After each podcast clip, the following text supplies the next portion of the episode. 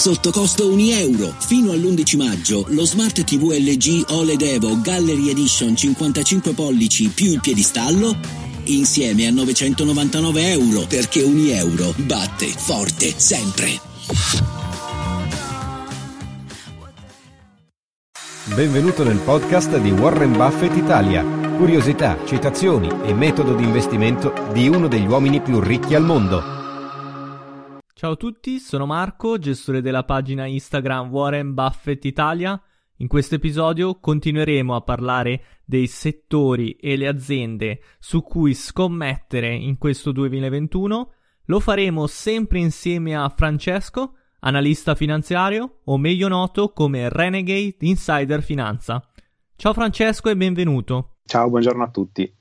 Iniziamo con il solito disclaimer. I contenuti di questo podcast sono solamente opinioni e valutazioni personali. Non esprimiamo quindi consigli di acquisto, mantenimento o vendita di strumenti finanziari. Pertanto, l'attività non può intendersi in nessun modo una consulenza in materia di investimenti. Allora Francesco, nello scorso episodio abbiamo parlato del settore tecnologico e del settore farmaceutico. Proseguiamo oggi a parlare di un altro settore che potrebbe avere dei benefici nel 2021 ed è quello dei beni di consumo. Su quali aziende possiamo puntare in questo settore e come sarà l'andamento nel 2021? Allora, eh, beni di consumo, eh, dobbiamo partire dall'idea, secondo me eh, importante, che ci sarà un momento di reflazione, quindi diciamo una ripresa dell'inflazione. Questo dovrebbe beneficiare tutti quei beni discrezionali, no? quindi diciamo dal, dai beni di consumo, cibo, ehm, estetica, cosmesi, quindi per esempio L'Oreal eh, su, su, tutte, ma anche eh, Givaudan in, in, Svizzera, per esempio, una, una bella società, è una delle società che produce eh, profumi e cosmetici per il 25% delle società che poi li commercializzano, tra cui anche, anche L'Oreal. Quindi diciamo è un po' quella la società che fa il lavoro sporco, ecco, un po' più chimica di, delle altre che poi vendono, vendono i prodotti brandizzati.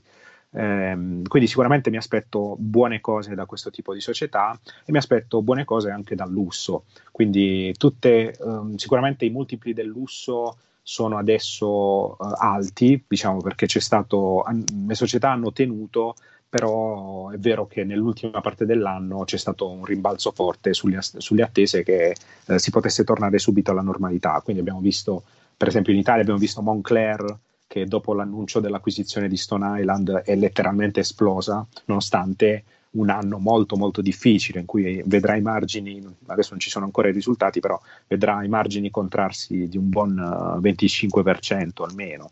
Uh, quindi oh, anche Hermès, oh, le varie Louis Vuitton, diciamo, non è stato un anno facile.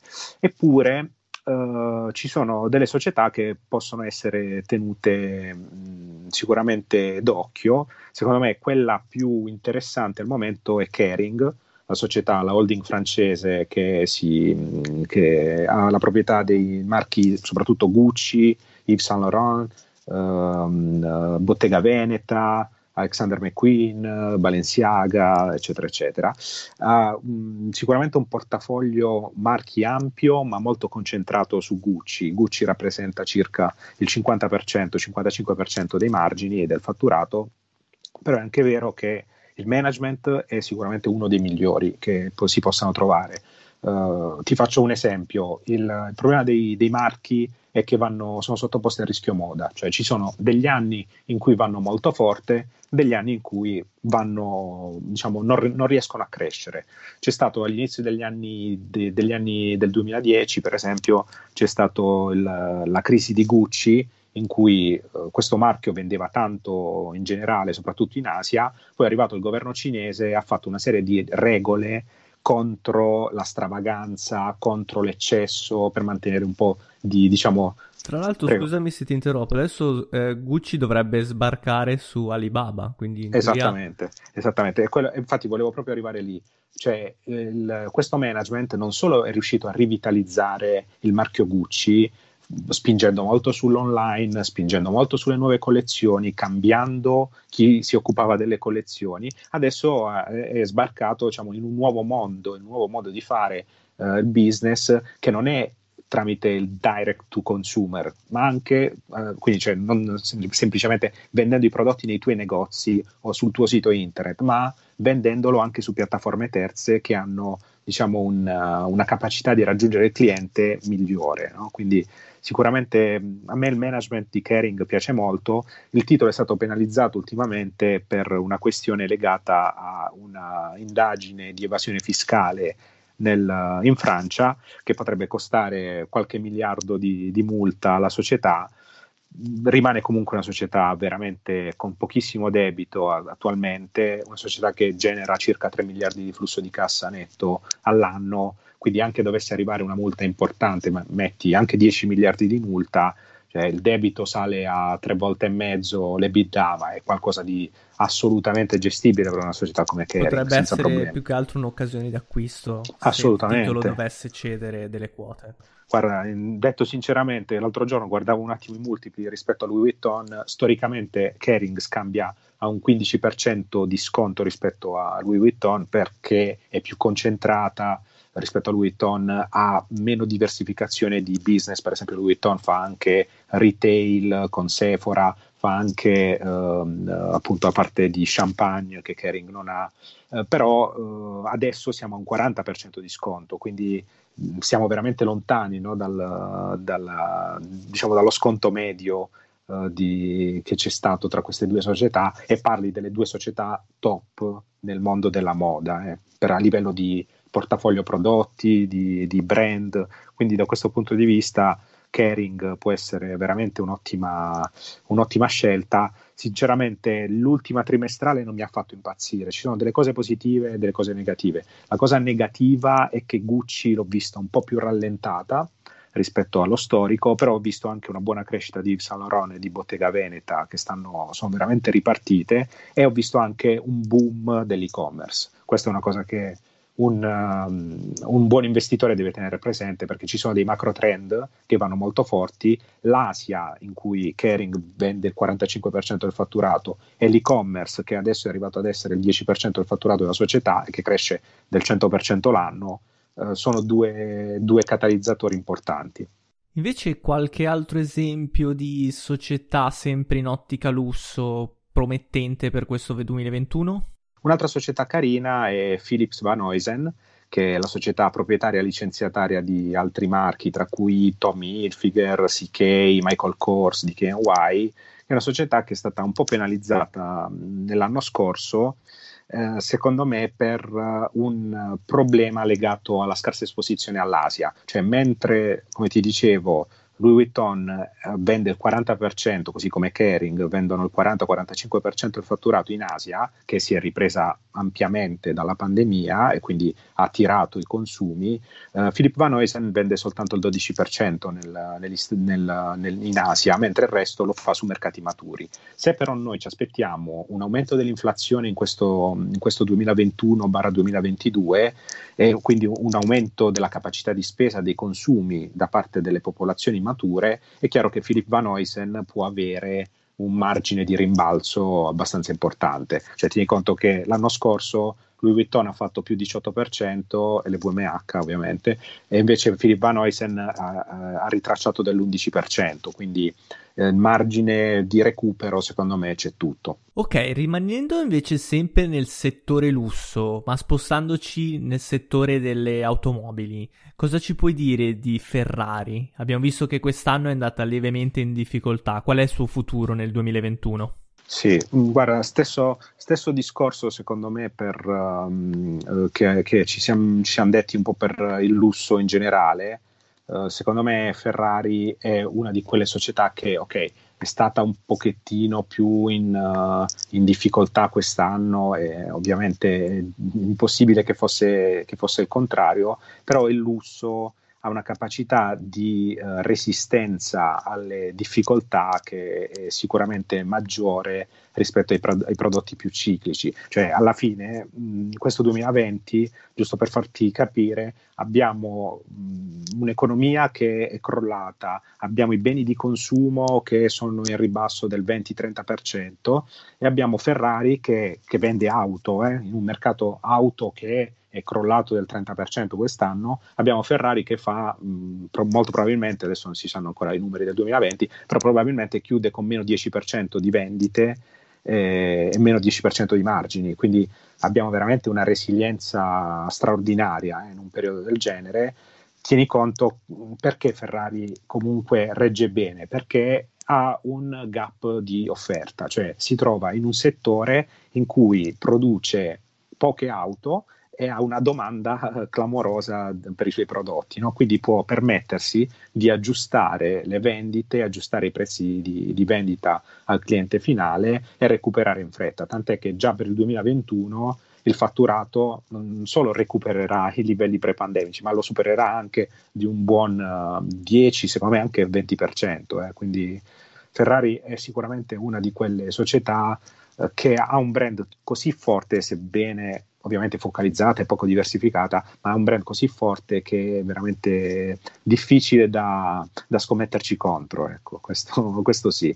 Invece un settore che sarà sicuramente sotto i riflettori quest'anno e abbia delle buone potenzialità di crescita? Quale potrebbe essere dal tuo punto di vista? Allora, secondo me uh, il settore che quest'anno potrebbe essere sotto i riflettori, anzi che sarà sicuramente sotto i riflettori, è quello green, quindi tutta la parte di energia rinnovabile per un motivo o per l'altro uh, sarà sotto, sotto, i riflettori. Uh, ci sono delle notizie che ovviamente sono state un po' già scontate dal, dal mercato, quindi con l'elezione di Biden alla, alla presidenza degli Stati Uniti avrai notato che tutte le società green hanno subito un'impennata mentre le società per esempio tech sono un attimo ritracciate per il rischio no, si, di questo spezzatino che poi sinceramente non so quanto sia credibile. Um, però ci sono una serie di altri catalizzatori che secondo me potrebbero essere ancora da, da scontare nel mercato. Uh, in, uh, allora in primis quello che vedo è che gli Stati Uniti rientreranno nell'accordo Uh, di Parigi, quindi per quanto riguarda il limite di emissioni eh, riguardante appunto la transizione energetica, quindi uh, ci sarà forte, uh, un forte impulso allo sviluppo di progetti nel, nel, rinnovabile.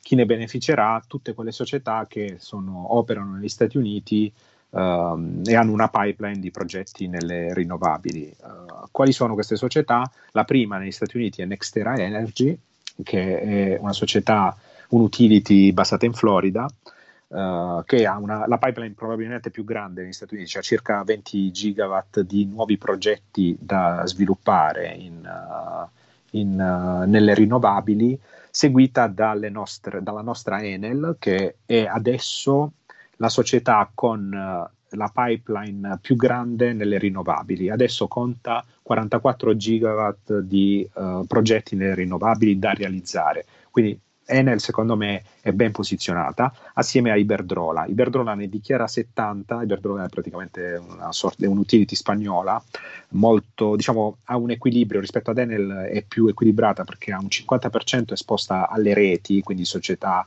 che sono cic- acicliche, quindi non soffrono il ciclo, vengono remunerate per legge, non sono esposte ai volumi e ai prezzi e quindi è, è, su- è super stabile, però ha un 50% che è liberalizzato ed esposto alla generazione di energia elettrica di cui una buona parte è uh, wind, quindi eolico e solare. Uh, Iberdrola attualmente con uh, la sua pipeline è il produttore eolico più grande al mondo. Quindi sicuramente queste sono le due società, le tre società che mi piacciono di più. Aggiungerei una quarta che è una società danese, si chiama Orsted, che ha al momento 11 gigawatt di pipeline nel, uh, nel uh, rinnovabile che potrebbe beneficiare a settembre uh, di, dell'outcome delle elezioni federali in Germania. Infatti quest'anno a settembre ci saranno le elezioni in Germania che sanciranno l'addio della Merkel da un lato e dall'altro un equilibrio totale tra i partiti di destra e di sinistra. Quindi l'unico modo per andare a governare sarà mettere dentro il governo, formare una coalizione in cui ci sono i Verdi, che sono un partito centrista.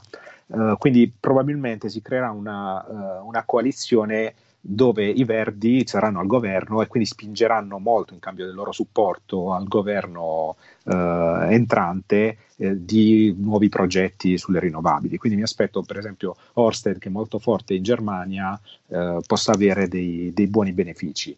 All'atere di tutto questo, di questo spiegone eh, aggiungo una nota per il settore delle, del, dei veicoli elettrici sappiamo tutti quanto è cresciuto negli ultimi, negli ultimi tempi e anche però va detto che adesso, dopo che la Cina ha spinto forte sull'acceleratore negli ultimi anni, è arrivato il momento per l'Europa soprattutto e anche per gli Stati Uniti di spingere sull'acceleratore. Quest'anno secondo me sarà l'anno in cui vedremo un boom di uh, veicoli elettrici, addirittura Morgan Stanley è arrivata a stimare una crescita del 50% delle vendite di veicoli elettrici a fronte di un mercato automotive che comunque non è che cresca così tanto. E, ehm, quindi è una cosa molto importante. D'altro canto, le società che sono nei veicoli elettrici adesso non è detto che benefic- beneficeranno di questa crescita del settore del 50%, perché arrivano circa 400 nuovi modelli di veicoli elettrici delle società tradizionali. Quindi arrivano i veicoli di la, BMW. Concorrenza, la esatto. concorrenza sarà spietata. Esattamente, esattamente. Quindi occhio perché è un settore sicuramente in crescita, ma in cui arriva l'artiglieria pesante adesso. Arrivano le società che hanno tanti soldi da spendere, arrivano le Toyota uh, per diciamo, i veicoli più uh, accessibili, ma arrivano anche quelli più diciamo, concorrenti di Tesla, che sono la Daimler, che arriva BMW, che già, ha già qualche modello, arriva Volkswagen. Poi insomma... più o meno tutti i grossi brand stanno introducendo modelli elettrici. Sì. Secondo me in questo, diciamo, questi due anni saranno cruciali per, per il settore electric vehicle, soprattutto perché uh, non si sa non si sanno le performance no, di, di, questi, di, questi, veicoli, cioè non è detto che Stellantis eh, che si è fusa, quindi che FCA che si è fusa con Peugeot per, appunto per uh, come dire, ammortizzare gli investimenti nel, nell'elettrico, poi sia in grado di generare, di realizzare un, un'auto che sia soddisfacente sulle performance, sulla durata della batteria, eh, su, sull'assemblaggio. Quindi ci sono tutta una serie di grandi punti interrogativi che un tempo non ci si poneva, perché sapevi che la macchina a benzina, anche se poteva piacere il modello per, a livello estetico, ma magari ma a livello tecnico le cose funzionavano. Invece adesso stiamo assistendo a una sfida duplice, cioè il modello deve piacere o non piacere, quindi il rischio moda, ma deve anche essere performante, quindi il rischio proprio tecnico operativo. Il trend dei pagamenti digitali invece come lo vedi? Vedi buone prospettive per il 2021? Allora, pagamenti digitali è un altro macro, tre- macro trend uh, a cui stiamo assistendo, uh, in cui assist- sostanzialmente c'è uno shift, un cambiamento uh, epocale dei pagamenti, diciamo dal cash verso un, l'utilizzo della carta, l'utilizzo del, di altri metodi digitali per il pagamento. È un business che cresce molto forte, almeno del 10% l'anno a livello mondiale e che approfitta del fatto che attualmente eh, quasi il, circa l'80% dei pagamenti è ancora realizzato in cash no? a livello mondiale. Quindi queste società che operano nel settore sono tutte eh, forti beneficiarie perché non ci sono tante società che operano in questo settore, quindi in generale è un, un settore molto concentrato e beneficiano tutti di questa crescita uh, settoriale. Uh, tra, mh, c'è da fare piccola, un piccolo distinguo, ci sono società che operano nei pagamenti digitali, quindi per esempio Visa, Mastercard, Nexi, sono società che uh, si occupano appunto del, diciamo, del pagamento con carta e quindi non sono esposte al, all'e-commerce ma ai consumi generali, quindi se c'è il lockdown è ovvio che una Nexi, una Visa, una Mastercard mi soffre un pochettino di più.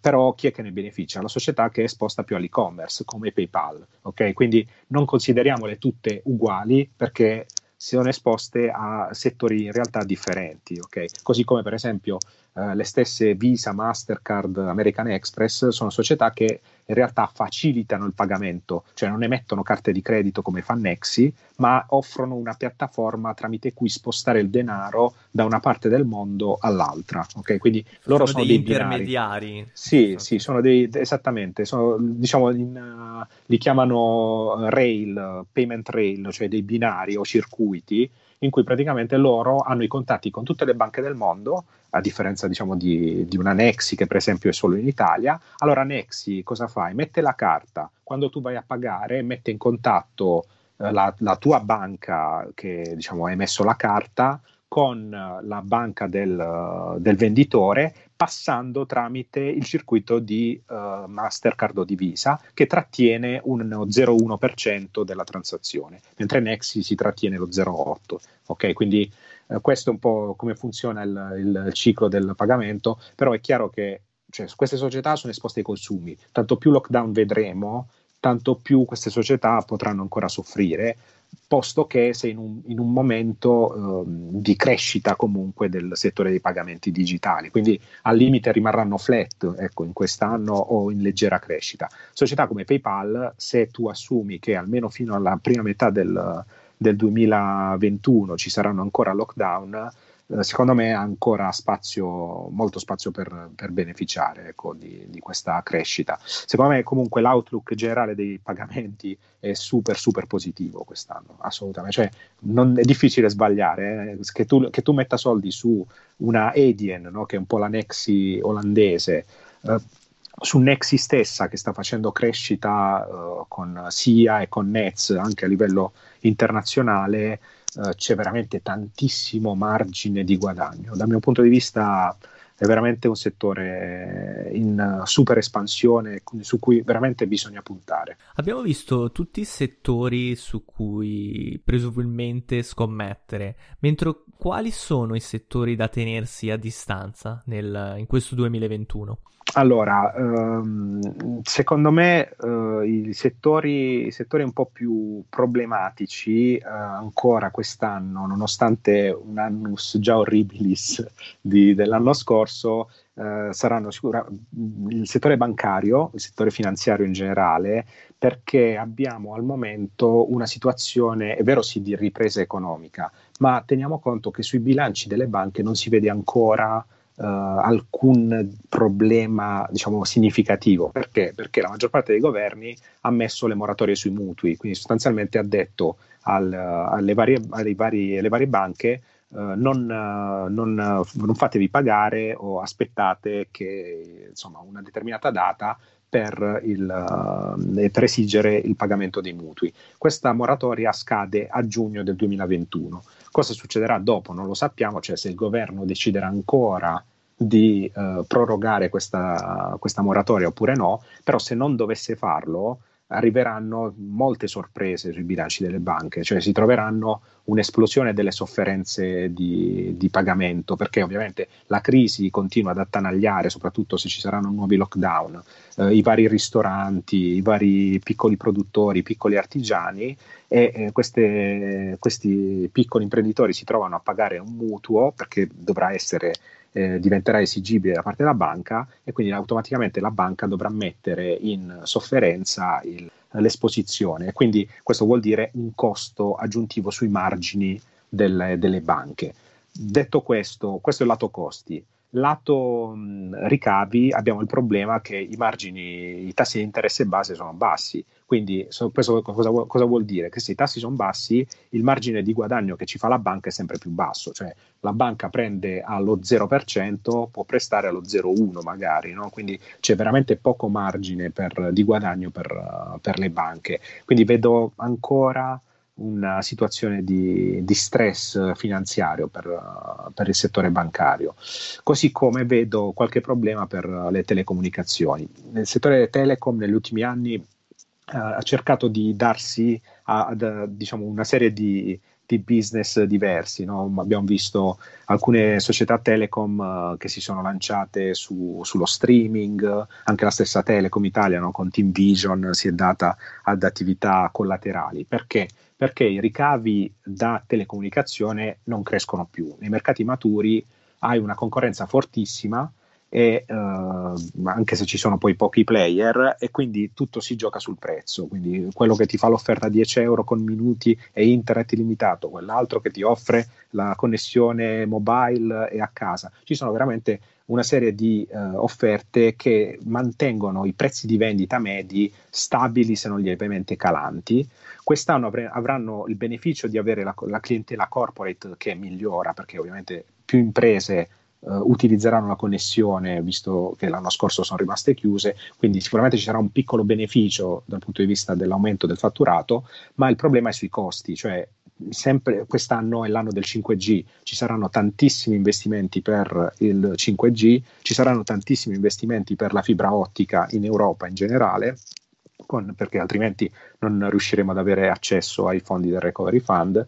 Eh, quindi eh, questi saranno tutti costi aggiuntivi che comprimeranno i margini delle, delle telecomunicazioni e aumenteranno i debiti quindi più debito la società fa, meno dividendi, meno ritorno può dare all'azionista, più si comprime il valore del titolo. Quindi questa è un po' il, la, mia, la, mia, idea.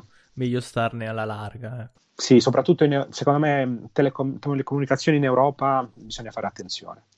Ok, direi che abbiamo chiarito tutti i possibili scenari in questo 2021. Ass- assolutamente. Allora, grazie a tutti per averci seguito. Consiglio a tutti di seguire Francesco sulla sua pagina Instagram Renegade Insider Finanza. Ciao a tutti, grazie ancora Francesco. Ciao, grazie a tutti.